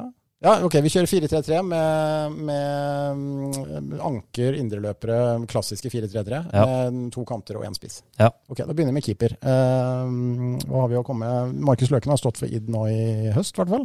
Uh, Vegard Svendsen er vel uh, ikke så mye med lenger, eller? Nei, På id så er det jo klart at uh, Vegard og, og, Emil, som har, Emil. de har ikke trent all verdens i år, så de er jo ikke i all verdens form. Så Markus er jo, jeg vil jo si at Markus er et steg foran de per dags dato, i alle fall. Mm. Jeg vet ikke hvem som har stått mest Jokke Langvik har det fort, uh, fort, der oppe. Mm. Uh, det er nok de to vi, vi står imellom. Altså Langvik eller Løken? Langvik eller Løken, ja. ja. Jeg syns Markus har stått flere gode kamper, spesielt mot Kvikk, husker vi, oppe på Risum der. Var avgjørende i den, i den kampen. Samtidig så har jo Jokke vært stabil, han òg. Ja, det er vanskelig valg. Jeg, jeg, må ærlig innrømme at jeg har ikke sett dem nok til å være klar og tydelig her. Men hvor gamle er de? Skal vi... De er begge to, vet du. Det er de akkurat like gamle. Akkurat like gamle. Ja, Markus har ikke bedre med beina enn det, enn det Joakim Det tror jeg. Det var et par igangsettinger på fredag ja. som jeg det var noen voldsomme utkast og noen spark der som uh, gjør at jeg nesten tar ham foran uh, kun Vi kjører Løken. Ja. Vi, vi kjører Løken, og så er Langvik uh, superklart å komme inn hvis Løken får seg en trekk. Kanskje en jevneteplassen, vi får se. Ja, det er jevnt. Vi, vi, får se. Vi er på høyre bekk, vi starter alltid fra høyre. Ja, vi starter fra høyre. Uh, Tisteren har jo spilt litt forskjellig her, men de har jo har vel hatt Sindre Vevelstad, spilt en del høyrebekk. Men en liten joker inn mot Spydeberg der, kom jo Espen Kristiansen fra ja. intet! Og vi kan, vi kan, rett inn på høyre bekk. Skal vi ta sånn for sesongen som har vært, eller, eller hva det kan bli? For da kjennes det som at Espen er Ja, Men det vet man ikke aldri heller, vet du. Hva det kan bli. Nei. For man vet jo ikke hvem som kommer til å stille opp der. Eh, jeg vil si fra de som har spilt den sesongen her. Ja. Ok, Da diskvalifiserer han seg, egentlig. Ja, han har spilt én kamp. jo, han har spilt én kamp. Og han har spilt mye før òg. Men altså, men altså ja, høyrebekk på id. Eh, hvem er det som stort sett har spilt her? Lars Petter Alsen har vel spilt der eh, mest nå i år. Vi har jo spilt, i hvert fall på høstsesongen, spilt mest 3-5-2. Eh, og da har Alsen på en måte bekledd den høyre vingbekkposisjonen. Og Oskar har spilt litt, og Nico har spilt litt også. Men Alsen er et godt alternativ der, altså. Ja. Alsen er stabil. Han, han, gjør sjelden en dårlig kamp. han har kanskje... altså bevist at han har et bra fjerdedivisjonsnivå inne. Ja. Så, og der uh, har unge Vevelstad fortsatt uh, litt å gå på. Ja, vi, vi, vi, vi, kjører Alsen der. Vi kjører Alsen, ja, vi kjører Alsen inn på høyrebekk. årets prestasjoner. Ja. Og Jeg skal har- komme litt tilbake til det når vi kommer på andre sida, så kanskje vi endrer, okay. endrer på det. Men midtstopper er det jo i hvert fall ikke noe tvil om at eh, Jonas Eli Hansen må være en av dem. Altså, og det jeg syns egentlig Adrian Aavik òg bør være der. Vi, vi, den er bankers. Altså, Jørgen Faråsen er jo selvfølgelig i utgangspunktet kanskje den aller beste av alle stopperne i, i, som ikke er i Kvikk, men det er klart han, han er mye skada. Han har eh, ikke vært stabil over tid for Tisteren egentlig noen gang. Eller noen, han, som seniorspiller, så pga. mange ting, da. Men potensialet hans er jo altså, Han er jo strålende på sitt beste. Men eh, jeg er enig i det. Eh, Adrian Aarvik og Heli er solid De to, de to kapteinene Ja. for øvrig til begge lag. Ikke sant? Hvem gir vi kapteinspinnet? Nei, det får de slåss om. Ja. Sto ikke i bestillingen, så den, vi slipper den. Men du er enig, Josef? Jeg er veldig enig. Ja. Eh, Venstrebekk. Der har vi jo både Kresta i Mm. Tisteren og Oskar Aam, som begge to er gode venstrebacker. Det er derfor jeg lurer på om vi skal lure en av de over på, på høyrebekk. Jeg vet ikke hva dere tenker, gutta. Hvis Oskar Aam har spilt litt eh, der i år, da. Eh, ja, altså jeg har sett Eller skal vi gi oss et selv et ultimatum der? Så vi må droppe en av de. Jeg vet ikke hvem syns du er best av dem, Josef? Jeg, jeg har ikke sett Kresta så mye. Jeg har ikke sett så mye Tisterne, jeg må innrømme det. Men eh, jeg er jo litt sånn at jeg liker å spille Men jeg tror det er en stor fordel å spille med en, en venstrebeint Venstrebekk venstre bekk, på en måte. Og så syns jeg Oskar har, har jo klart seg utrolig godt uh, til å være høyrebeint. For jeg har spilt litt venstrebekk selv, og det er um, vanskeligere enn man tror. Altså, så Nei, Oskar har klart seg bra, men eh, jeg har ikke sett Kresta knockout. Og egentlig, jeg vet ikke hvor mye dere har sett av uh, Jeg er jo Liverpool-fan og veldig fan av offensive backer. Mm. Uh, og jeg syns, jo Kristoffer uh, Monstål er jo en av de store styrkene hans. er å være med fram, innleggsfot, assist. Han har masse assist i år. Uh, jeg syns jo han bør få den plassen, fordi han er en venstrebent, offensiv back-type, og det trenger det laget her. Uh, Backer som går opp og ned. Så kan vi eventuelt heller eh, kjøre inn Oskar om på andre. Det skal ikke jeg, Hvem som er best av han og Halsen som høyreback, det skal jeg ikke si. Men jeg, jeg vil ha Stål inn der. Vi kjører Kresta på venstrebekken, og sistkongen ja. til TTIF for plassen Mm. ute til eh, venstre. Vi må inn i den dype, og da tenker jeg at vi sitter med en god kandidat her nå. Skal vi, Vi skal vi kjøre inn deg, da? Ja, vi gjør det. Altså, jeg, jeg føler den sentrale midtbanen her kan bli brutalt sterk. Ja. Altså, hvis du da kjører Anders Wiik eh, og Josef Myhren Bosle eh, og Bjørn Henrik, kanskje? ja, men Spørsmålet er om Ekeli skal spille der eller lenger fram på banen. Hvor uh, tenker du, Josef? Jeg tenker også Bjørn Henrik så langt fram i banen som mulig. Ja. Han er Ja. ikke i sin beste form, han heller, på en måte. Så, så jeg, jeg tenker at vi trenger en løpssterk midtbane. Ja. i Håkon, Håkon. Bokholm, kanskje? Håkon er en, er en god kandidat. Eh, Hvis vi kjører Vik, høyre indreløper, Bushle, den dype, Ja. Bukkholm, venstre venstre. indreløper, er- da kjennes det som at Ja, den, er, den er sterk. Den er meget sterk, faktisk. Eh, Gikk fort. det laget her hadde jo, hadde jo gjort det bra i fjerde divisjon. Ja, det vil jeg tro. Vi- Ja, Hvis, vi- vi- vi får se hva hvis ikke alle, alle får skiftjobb på Nexans og det som er, da, som det er åpenbart alle Ja, her det er det eh, Vi er jo i ferd med å realisere den krysningsdrømmen da, som eh, Kjetil Andreassen snakka om. Brått, brått er skjer det, noe er her nå. Eh, men eh, Bjørn Henrik Ekeli han åpenbart fortjener plass, men spiller han da midtspiss? Eh, hvilke kanter har vi? Skal, jeg, skal jeg jeg, vil ha Overvik på én kant og Ekeli på topp. Det, Enig. jeg tenker der. Og Bjørn Henrik må i hvert fall spille sentralt i banen. Han Ja. er ikke noen kanttype. ja, men Aavik er vel spilt mest venstre, eller? Han spiller mest venstre, altså, Ja. men han har vært best som spiss. Men Ja. eh, hvis vi skal spille 4-3-3, så tenker jeg at det er naturlig at han er, han er god til å komme langs linja og, slå han hardt inn foran. Men altså, Vi har jo en Truls Grøtte her som kan komme inn fra sida òg, men det er klart han er jo en håndballspiller som er med litt innimellom. Så spørsmålet er om han Mye skada mye, Mye skada. Så han diskvalifiserer seg egentlig sjøl. Så har vi jo en Sondre Rørmyr her som ikke har levert ikke helt i år. Han har ikke Nei. spilt så mye, men hadde vært, eh, hadde vært god å ha for laget. ganske bankers hvis eh, Vi har eh, flere angrepsspillere i Tisteren. Da, som, altså, vi har jo unge Gulbrandsen som i og for seg har skåra en del mål. Eh, fortsatt ung og uerfaren. Eh, vi har jo en eh, Aleksander Nadolski, som har Nadolski, eh, klart seg bra i år. Ja. Ja, Podolski. ja, eh, Veldig god mot Spydeberg på fredag, nei på torsdag. Trente med Kvikk junior så her om dagen. Jeg vet ikke om han skal tilbake til Kvikk, eller om han bare vil holde seg i gang. litt usikker. Han Ja. kom jo fra Kvikk før årets sesong. Enorm fysikk på gutten. Litt uh, uferdig. Så vet jeg ikke om han har blitt mer ferdig til Stern i år, men uh, har fått, fått spille framme der. Men uh, han er en sterk kandidat uh, der ute til venstre. Ja, men det, Mm. det, er flere, det er flere angrepsspillere i Tisteren som vi vel strengt tatt ikke har fått med oss. er Alexander Thon som er der. Kanskje Alexander ikke noe så utprega kant. Nei. Eh, Nicolai Larsen har vi ikke vært innom. Eh, han kan jo også bekle flere roller, Det er- også han- mye skada, men eh, Han får en Altså, på de aller aller fleste lag så hadde han fått en uh, soleklar plass inne på midten der. Men akkurat den Nei, I midtbanen den midtbanen her klarer han ikke å komme inn. Jeg tror. der uh, blir det vanskelig å få plass Altså, til Hvis du Larsen. skulle tatt dem som eh, gjør seg best på beachen, så hadde han antakeligvis kommet. Eh, vi- vi- vi- Han vi- jobber mye med beach-kroppen sin. Ja. En spiller for å gå Nå hopper vi tilbake til en annen posisjon her, men uh, en, en venstrebekk med Simen Moberg der òg. han har kanskje han spilt mest på midten i år, men kanskje man kunne hatt han på en venstre kant, f.eks. Uh, Det går an å tenke at legge om formasjonen litt her. da Spille med fire sentrale og på en måte en diamant på midten, eller, legge, eller spille Nå må vi ikke ha en halvtime med det laget, med laget her Ja, så har vi en Marius Strøm som også spilte for Tisteren da i vårsesongen, som også kunne ha kommet inn og gjort en jobb eh, flere plasser i Forsvaret. Men eh, vi, vi, vi får liksom bare lande på et eller annet, da, kanskje i angrep her. Uh, hvem- Min stemme går til Nadolski. Jeg er litt mer stemme på Truls, altså. Ja, vi kan uh, kjøre Nadolski, er min stemme, så får Christian uh, vet om, holdt jeg på å si.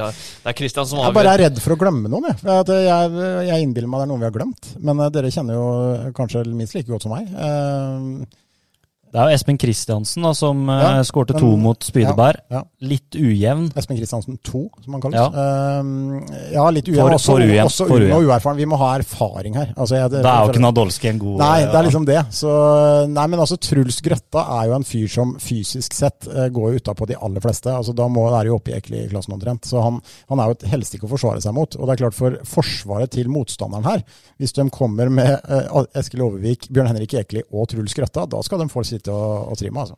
Så jeg er, er- jeg er litt enig med Josef her. Det er bra solgt inn. Det Ja. blir Grøtta. Ja. Eh, Litt pga. X-faktoren hans, da. Eh, Men da må, han, eh, da må han fokusere mer på fotball og mindre på håndball. Hvis han skal komme på det laget her. Det er Ja. for, forutsetningen for at han kommer. Så er det greit hvis eh, HT plutselig finner på at de vil utfordre det laget her. Så er Grøtta god å ha i den håndballkampen. Da er han god å ha i håndballkampen. Nei, men det laget her Uh, Skal jeg ta det? Ja, ta det. Løken i mål. Lars Petter Halsen på høyre. Jonas Hele Hansen og Adrian Overvik i midtforsvaret. Kristoffer Moen står til venstre. Anders Vik, Josef Myhren, Boslé, Håkon Bukkholm på midten. Det er sterk midtbane, altså. Det er Overvik, Eskil til eh, høyre eller venstre. Vi får se litt hva vi velger. Bjørn Henrik Ekeli på topp og Truls Erik Grøtta. Ja, her, her kan vi jo også ganske kjapt legge om litt og kjøre Ekeli og Grøtta som rene spisser, eh, og Overvik ut på en kant. Vi kan Ja, liksom- Vik kanskje ned som anker der. ja. Josef opp på indreløper. Det er mye å gjøre. Skal rulleres og spilles en eh, flytende fotball om uh, som å se eh, Holland under uh, Cruyff der. Totalfotball, er det det laget? Tror du det laget hadde mestra det, Josef? Ja da, jeg tror det laget kunne gjort eh, store saker. jeg. Jeg fikk nesten lyst til å trene laget. Tør vi å bi oss ut på navn? Altså, er det mest Tisteren? Er det mest uh, Blir det kanskje tid, Tidderen? Tidderen. Tid, Tiddedal. Hørtes forferdelig ut. hva med Iddedal? Tiddedal. Iddedal? Iddedal må jo bli navnet. Ja, det er jeg enig i. Iddedal, der har du laget. Men eh, farger og drakter og sånn, det må vi for guds skyld holde oss unna. For da, da faller festningen. Eh, Jeg husker Kvik skulle slå seg sammen med HFK. Det ble jo et helsikes rabalder. Eh, Så det skal du ikke tulle med, altså. Men hvor Så- mange er det fra respektive lag her? Lag her? Det er morsomt å se. Hvor mange Id har én, to, tre, fire, fem, seks. Ja, det er 6-5 da, til Id. høres riktig ut. Det høres riktig ut. Ja, altså, ganske jevnt. Eh, Jeg tror jo at vi- hadde de laga møtt hverandre, og vi snakka mye om før, men altså et toppa Tisteren-lag, noe av det som spilte på Spydeberg mot Id, så akkurat nå så hadde kanskje Id hatt litt høyere tempo, i, i- men i utgangspunktet ganske jevne lag. Det tror jeg òg. Ja.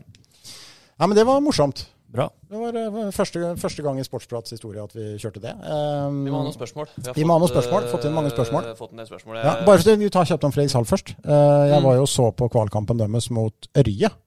Uh, og Ørje eh, har ikke jeg sett Altså, fotballen i Ørje trodde jeg ikke fantes, men det fins. over 100 tilskuere fra Ørje var der. Et voldsomt trøkk. Og den gjengen som spiller der, har spilt sammen i mange år. Så de har fått et herlig løft, faktisk, i fotballen i Ørje. De spilte opprykkskamp mot Kvikk i 1979. Eh, var på nivå med Kvikk altså, da jeg var liten uh, telp. Og Ørje var jo et, eh, var ganske gode. Men de vant helt fortjent. Uh, Fredrikshall var selvfølgelig bedre spillere. eh, og, men altså, de, når ikke du trener fotball på tre måneder, så kan du ikke regne med å rykke opp. Og det var Arbjørg Skodrani også ærlig på. Eh, Og Ardi Berbatovci kan gjøre hva som helst, eh, men han klarer ikke det alene. Altså, det, det, det går ikke, rett og slett. Jeg er helt enig. Det, jeg hørte hørt rykter om at eh, Fredrikshall har trent litt allikevel, faktisk. Har de det? Et par ganger. Ja. Ja. Eh, Men de satser jo mest på fotsal, det er ikke noe tvil om.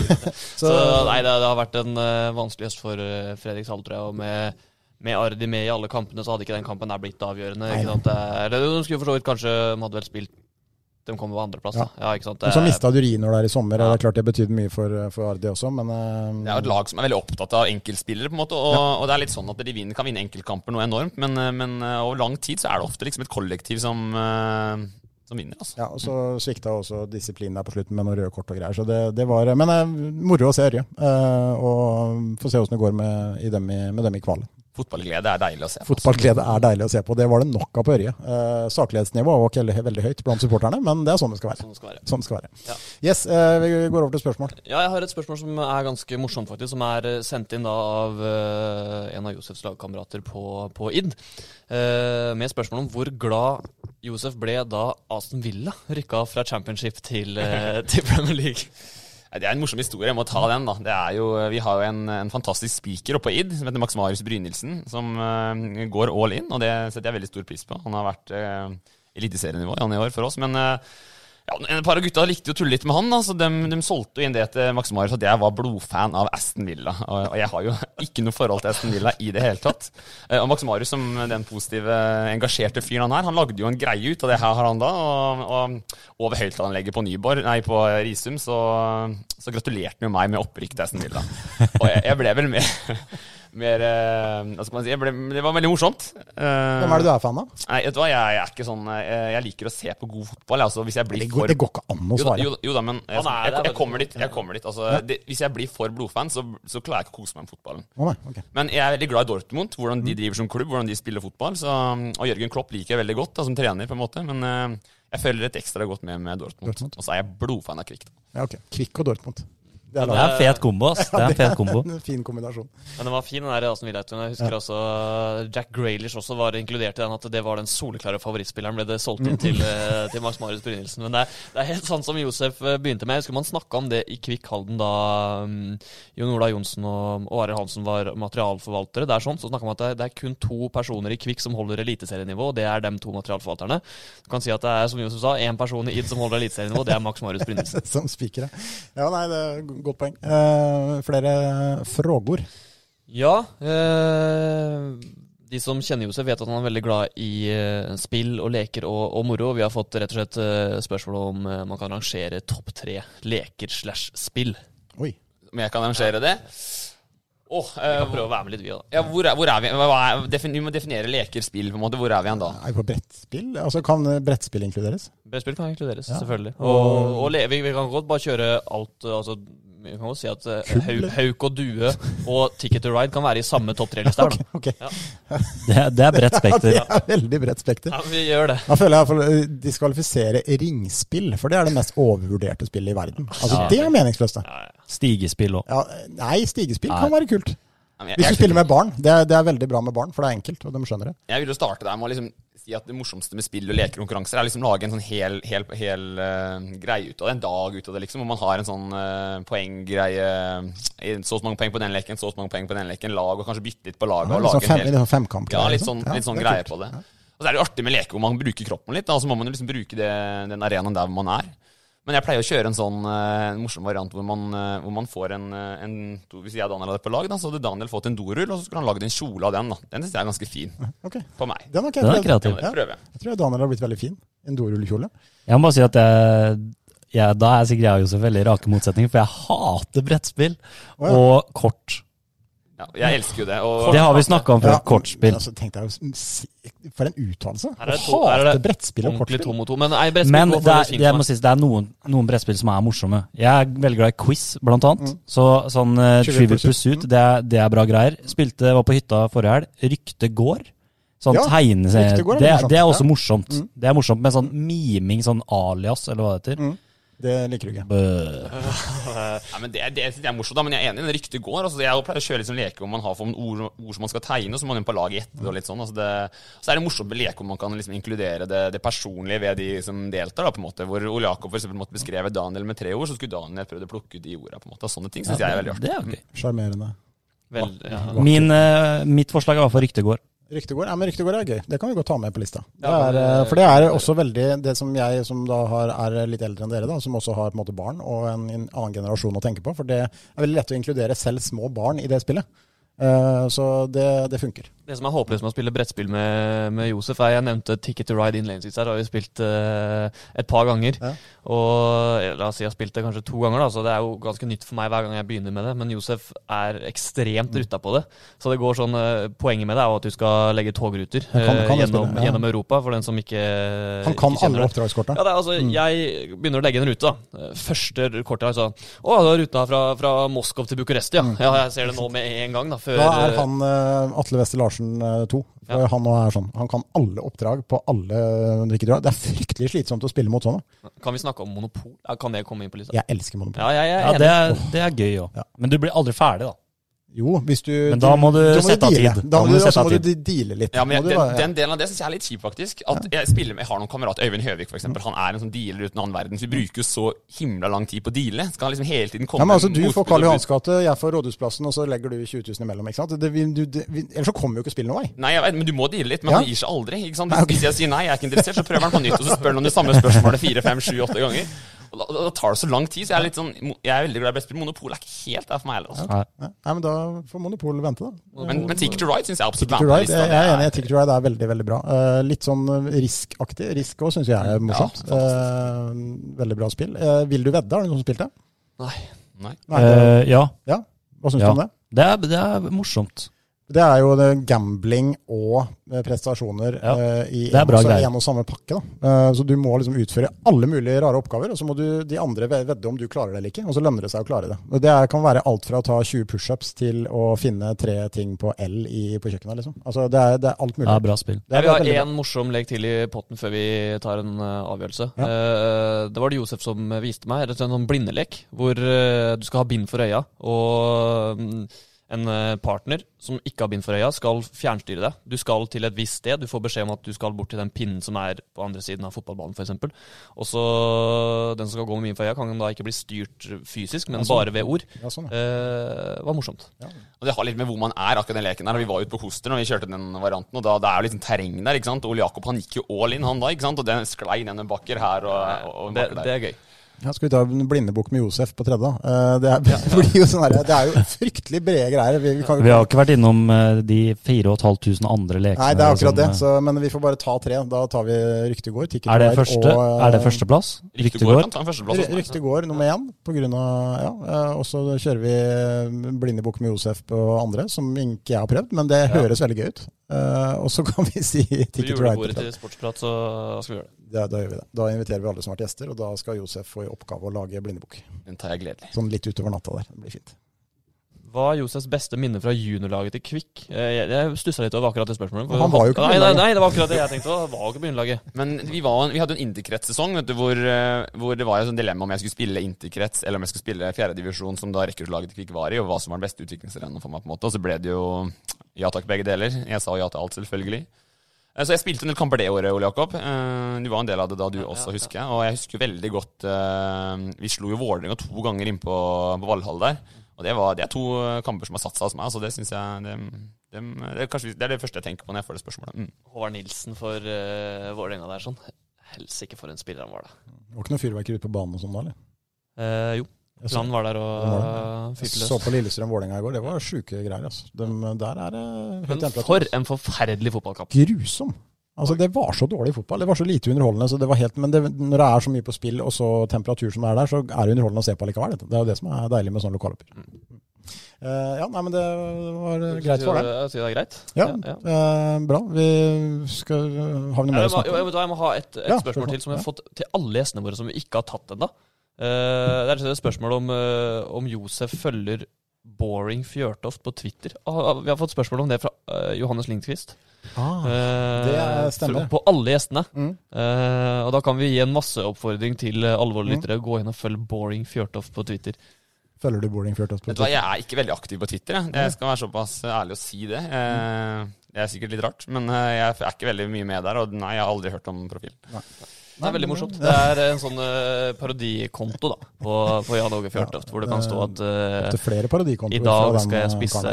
I dag skal jeg spisse en blyant. Det gleder jeg meg veldig til. Det er typisk sånn som kan stå der. Jeg, syns det er gøy. Ja, det, er jo, det finnes jo en, en, et, en, en, en mor av alle sånne kontoer, og det er Boring James Miller, som er på en måte utgangspunktet for dette her. James Miller er jo egentlig ganske trøttsom. Så ja, nei, men det er bra. Vi må ta en liten sveip innom de andre idrettene i byen. Altså, det er jo lite som har skjedd siden sist, egentlig. Fordi HT har ikke spilt kamp siden Det har sist. vel heller ikke Jo, Komet uh, spilte en dobbeltkamp der oppe i Trondheim. Ja, vi har jo hatt snakke etter det. Så, men de spiller jo da i og for seg noen timer etter at vi spiller inn det her, så er det jo kamp med Komet. Men altså, så det er ikke så mye mer å si om det. Furuset Eh, hjemme skal bli seier.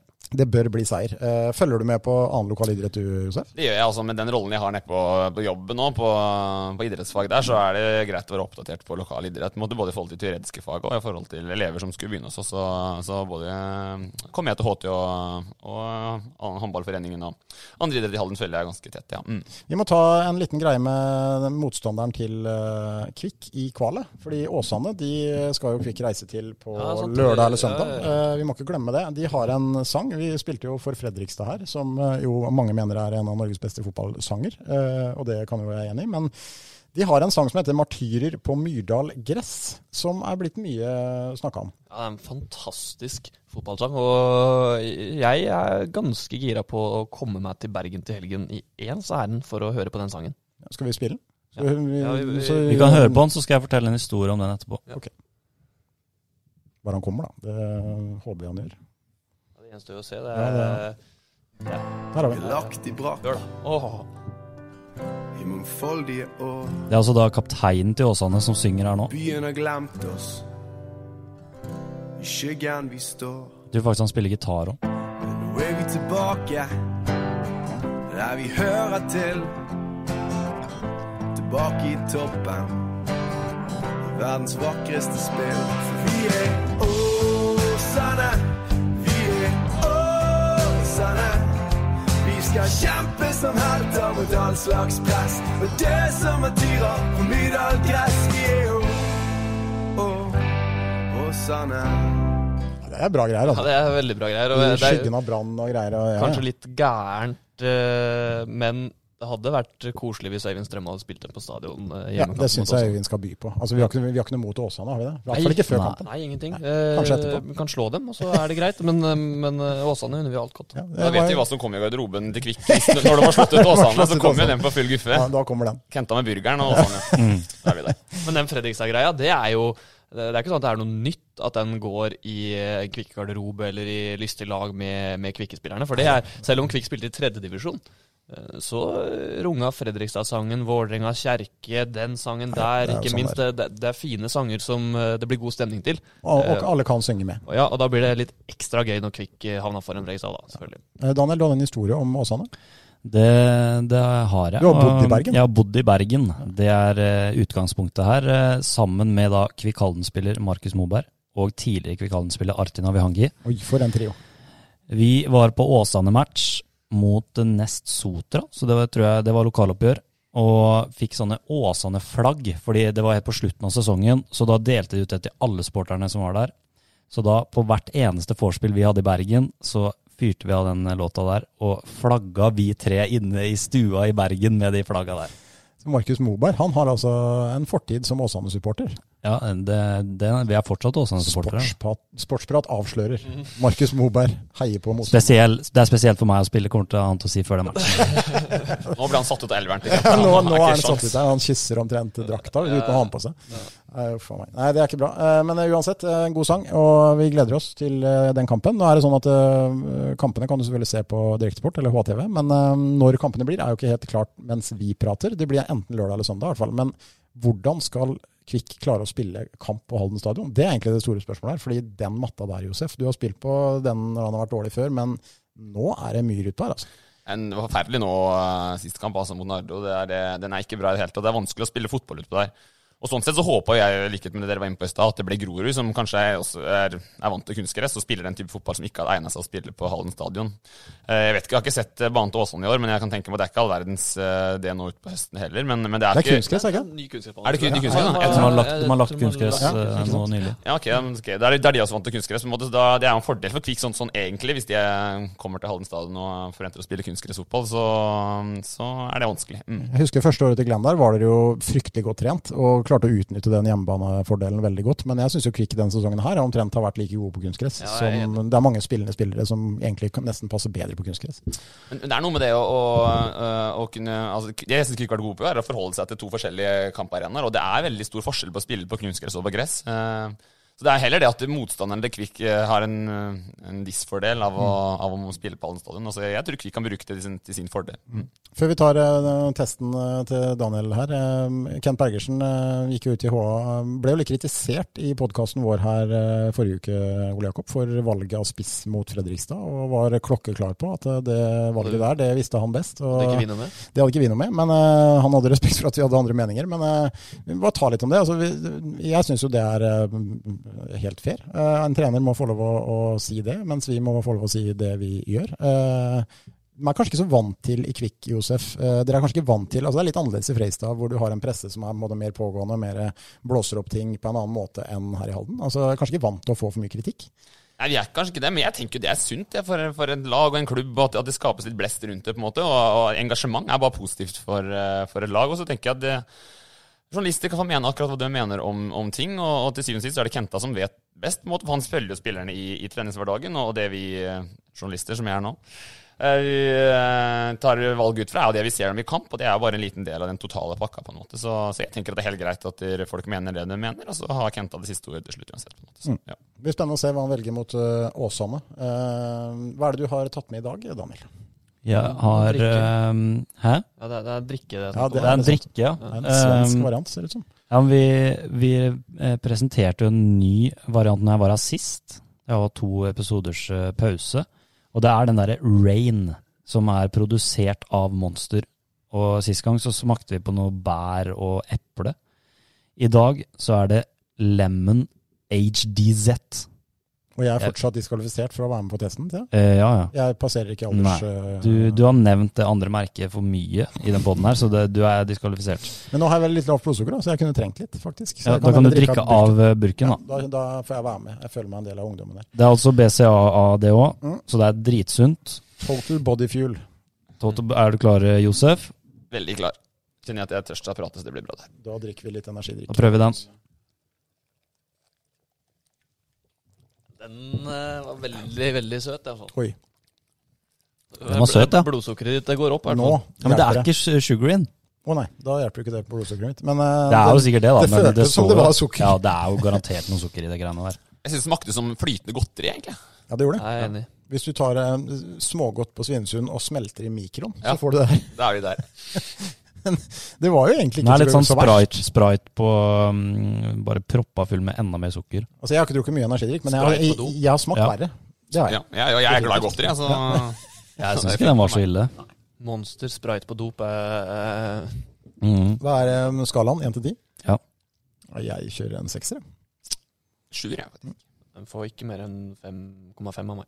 Jeg er enig. Det, de som kjenner Monster ekstra godt her, de gir bare 5,5. Ja, okay. Nei, vi får heller eh, Til mitt forsvar så har jeg ikke drukket veldig mye Monster opp igjennom. Så det det, ikke heller. Så, nei, men den var helt ok. Eh, Men veldig svensk eh, logo, Ja. skal sies. Det er kanskje svensk. Men kan jeg bare ta ett spørsmål før vi gir oss? Yes, gjør det. Rett til Josef. Mm. Eh, jeg har jo fulgt litt med på Instagram og litt forskjellig, og jeg ser jo at du er ekstremt Og jeg nevnte det i diktet. Du er glad i å pusse opp. Hvordan, hvor har du lært å pusse opp eh, på Dere kan gå inn og sjekke. Det er mye før og fine før- og etterbilder eh, ute på Instagrammen. Kanskje vi kan legge ut òg, På vår sportsblad, hvis vi får til- Snekkerens etterfølger. hvis vi får tillatelse til å legge ut de bildene. det skal dere få. Ja. Nei, øh, ja, jeg, Om jeg er så glad i det akkurat nå, det vil jeg ikke akkurat si, for nå er jeg drittlei. Men, øh, men jeg har pussa opp en del. Uh, Starta vel med at jeg og samboeren min kjøpte en, en leilighet øh, som var litt sliten. Og så har jeg en svigerfar som er, øh, er øh, arkitekt, og han øh, bidrar til å hjelpe oss litt. Så han lærte meg egentlig opp sånn Jeg bare ble med han, og han pussa opp sammen med meg. Og da ble det ganske bra. Eh, og så kan man tjene en del kroner på å pusse opp, på en måte. Så, så det ble en sånn eh, ja, mestringsfølelse ut av det. Eh, Og da har det blitt, naturlig for meg at når vi kjøpte et hus nå, så, så kunne det gjøre et hus vi kunne pusse opp og gjøre litt vårt eget, på en måte. Men eh, man merker jo at det, det, det tar veldig mye tid og mye energi og, og sånn, så jeg, jeg tror nok det er siste gang jeg skal gjøre det nå, på en måte. Jeg merker det, altså. Men uh, vi kan vel skrive under på, vi to, Jakob. Vi har ikke ferdighetene til å kanskje gjøre det der uh, sjøl. Nei, det har jeg ikke eh, i det hele tatt. Jeg kjøpte en helt ny leilighet og slapp å mm, gjøre noe av de greiene der. Og ble heller uh, gjeldsslave herfra til månen. Så, nei, jeg, jeg har rett og slett uh, verken eh, tid eller uh, ferdigheter til å begynne å pusse opp. Det, da hadde jeg slitt. Jeg er sånn jeg kunne ønske at jeg kunne det. og Jeg Ja, kunne jeg ønske enig. at jeg syntes det var gøy, men jeg syns ikke det er gøy, og jeg er ræva. Ikke sant? Det er et eller annet med det. Altså, det, det er jo en ganske stort sprang, da. Eh, men du må liksom begynne et sted, og det begynner, gjorde Josef, da, og ble god. Ja, nei, God vil jeg ikke akkurat si. Veldig hobbysnekker, på en måte, men, men det funker. Og, og jeg tenker liksom at det, det, du må ha tålmodighet. Det handler litt om det. Og, og hvis du ser litt på YouTube og leser litt, så, så er det ikke så innmari vanskelig. altså, Men du må ha tålmodighet og sette det i gang, på en måte. og Er det, bra, er det en brannfakkel mot alle tømrere der ute? Det er, det er egentlig ganske enkelt. Bare litt YouTube, og så er det i gang. Men, men hvis du skal være på hobbynivå, ikke sant? Du merker veldig forskjell på, på en, et hus hvor en, en snekker har gjort, og der hvor jeg har gjort det. på en måte. Men det er mye eh, Det er bare sånn liten eh, råd da, til dere som er i startfasen av livet. Det er mye penger å spare altså, her i livet hvis du gjør en lite grann sånt sjøl. Og det er jo litt moralen her. Altså, det, det, det går faktisk an å gjøre Du må ikke leie inn folk til alt, liksom. Ja, så skal det jo sies at det er noen ting man må ha Ja, ja. folk til å gjøre. Nå snakker vi elektrisitet og, og vann og all den biten der, så må man ha en rørlegger og elektriker. Og, så, så de tinga der gjør jo ikke jeg sjøl, selv, selvfølgelig. Men uh, fra å sette opp gipsplater til å sparkle og til å male litt og sånn, det, det får de fleste til. Altså. Det er som Kristian sier, jeg tror også det er litt å spare på det. Altså. Mm. Det er mye. Ja, men Det var en veldig overraskende slutt på Sportsprat å snakke om oppussing. Men uh, det måtte vi med den Ja, det var det. Vi, vi fikk faktisk ett spørsmål. Vi fikk en del spørsmål om oppussing. Jeg valgte ikke å ta, ta altfor mye om det. Men uh, vi fikk et spørsmål om hvor lenge man må pusse opp før det blir en livsstil. Oi. Uh, så åpenbart, Josef, eh, du sier at det fortsatt er på hobbynivå, så, så fortsatt Litt eh, litt til, da. Ja, ja, ja. Det Pusse opp livsstil, det, det vil jeg ikke akkurat si. Men det tar lang tid, da. Kan si det, jeg, jeg kan skjønne du må stille spørsmål. Det er sikkert jeg har sagt, sagt nei noen ganger til å finne på ting for at jeg må sette opp lister eller et eller annet. Sikkert der det kommer fra. Nei, det er bra. Uh, var det noe mer da, Vi, vi, vi mangler jo en kåring, da. Ja, vi mangler kåringen for svarteste. Vi må jo ha den. Svarte satan, uh, ja, nå, nå ble det mye Det, pass, det passer bra at den kom sent, fordi kåringen, eller valget vårt, òg kom Ja. i grevens tid. Ja, men vi må, vi må ha jingle. Ja. Soleklart Emilie Moberg. Nei, det må jo være Olav Lundanes. Da er vi uenige. Min går til Høvik. Ukens haldenser. Forrige uke var jo historisk. Da ble det en av de som nevnes i introen, nemlig Alexander Høvik og hans fantastiske feiringer etter Kunne Komet. Kunne vært Christian Høvik òg, for du sier Høvik. Ja, det er sant. Ja. Ja, men det ble i hvert fall Kan, Alexander kanskje jeg mener begge. Det er jo fint, det òg. Da kan det bli to som er historiske. Men r mer rykende fersk eh, og ukens haldenser kommer vi aldri til å få. Nei, Nei. fordi vi diskuterte litt hvem det kunne være. Det var to trenere som gir seg nå, som uh, var i diskusjonen, men så poppa det inn et resultat like før sending her. Viktor Borge Svendsen, tidligere triatlonutøver, har i dag løpt maraton på 2.58,59. Nei, 2.29. 28,59. Det er det. 2.28,59, selvfølgelig. Unnskyld. Nest Eh, raskeste i Halden noen gang. Tangerte Mats Haldins eh, andre, andre beste tid. Eh, Harald Bjerge har fortsatt da den beste tida fra 60-tallet, hvor ingen helt visste om han tok tida på gefühlen eller med klokke. Men uansett, altså, jeg skal ikke ta bort noe fra han. Men det er så sjukt imponerende av Viktor Borge Svendsen. Det er så fort, så vi, vi har ikke peiling. Nei, vi uh, hører jo alltid om det greiene der sånn når han uh, Når det ble verdensrekord på maraton her uh, for ikke mange Under to timer. Ja, så får man den der og Sett mølla på 21 eller hva det er, og løp det, se hvor lenge du klarer. Men uh, Viktor, sett mølla på 18 km i timen. Se hvor lenge du klarer å løpe det. Det har Viktor løpt i 2.29. 2.28,59. Ja, Josef, du, da du var på ditt aller best trente, du fortalte rett før sending her, hvor fort klarte du å løpe? det Nei. Jeg, jeg, Eller hvor lenge? Jeg er så imponert. Jeg må bare si det. Gratulerer til Viktor for det. For det er, det er så innmari fort. Altså, så det, det står det veldig veldig respekt av. Jeg husker når vi, vi hadde trente trent med fire ganger fire en sesong, husker jeg, en sånn oppkjøring. Og da, på mitt best trente da, de best trente kvikk da, klarte vi å løpe eh, 18 på mølla da i, i, eh, i fire minutter, på en måte. Og det, men det var ikke mange som klarte det. Så, og å skulle gjøre det såpass, over såpass lang tid, det, det står det vanvittig respekt av. Altså. det skal vel sies da at de best trente i Kvikk da var sånn altså på tippeliganivå, som det da het, var vel sånn helt ok. Det var liksom ikke dårligste tippeliganivå, men det var heller ikke beste, selvfølgelig, for de som var der og, og best, og er veldig veldig bra trent. Men, eh, men helt sånn middels tippeliganivå. Uh, løper sikkert fireminutterne sine på, på 17-18 rundt der. Så, så det sier kanskje sitt, da. Ja, det er rått. Han eh, har jo som mål å slå denne rekorden. Langsiktig mål. Eh, tror du han klarer det, Daniel? Jeg tror det, fordi vi snakka også om det før sending, at han har jo ikke holdt på med det her så veldig lenge. Og han er jo en ung, eh, ung fyr fortsatt, født i 95, eh, hvis jeg ikke tar helt feil. Eh, Satsa triatlon og hadde da mye mer ting å tenke på enn bare løping, men eh, det er vel et par år han har ordentlig gått inn for maraton. Så jeg har troa på at jeg kan eh, bli veldig, veldig bra. Han velger seg ut maratoner da, så vi liksom har de flateste løypene, letteste løypene. Og Hamburg eh, var det vel han løp nå i helga. Uh, I fjor høst så hadde han jo Han satt jo pers i fjor på to eh, hvis ikke jeg tar helt feil nå, 2.38. Så han har altså pusha den ned med ti minutter. Eh, og da har han seks minutter igjen. Og det er klart, for jo lenger ned du kommer i tid, jo verre blir det jo å pushe den ned, selvfølgelig, fordi du må øke hastigheten enda mer. Men eh, ja, nei, vi, vi venter spent på fortsettelsen. Jeg vi jeg følger han litt på, eller har sett litt på Strava, på det han, han trener utrolig systematisert og, og veldig strukturert i treningsarbeidet sitt. Så jeg, jeg har virkelig troa på at han kan eh, gjøre gode resultater også. Mm, allerede. Kanskje han eh, får litt rain, eh, total body fuel, før neste maraton, Daniel? Ja, kanskje, kanskje, kanskje vi skal være langere i neste maraton. Det var for øvrig Frankfurt, så ikke vi blir Ja, helt unnskyld, unnskyld. nedrent av var, var, kommentarer der. Frankfurt am Main. det var riktig, Yes. riktig land, da. Det var det. Det var det. Uh, nei, men Tusen takk for oss. Josef, veldig hyggelig å ha deg på besøk. Takk for det. Lykke til videre. Vi får se hva du, hvor du spiller neste år, eller om du spiller neste år. Eh, vi håper jo selvfølgelig det, av å se deg på banen igjen. Hvis du akkurat nå skal Hvis vi skulle satt pengene på hvor du spilte neste år, hvor eh, burde vi satt det da? Jeg spiller nok fortsatt neste år, tror jeg. Litt på, Men da spiller, jeg spiller fotball nå kun for det sosiale, på en måte. Det er ikke noe toppidrettsfokus på det, på en måte. Så det, det er der jeg tror jeg kommer til å trives best. Mm. Samuel Jakob, tenker jeg. Vi får nå se når den tida kommer. Time vil show. Tusen takk for oss. Har du et enkeltpersonforetak eller en liten bedrift? Da er du sikkert lei av å høre meg snakke om hvor enkelt det er med kvitteringer og bilag i fiken, så vi eh, gir oss her, vi. Fordi vi liker enkelt. Fiken superenkelt regnskap.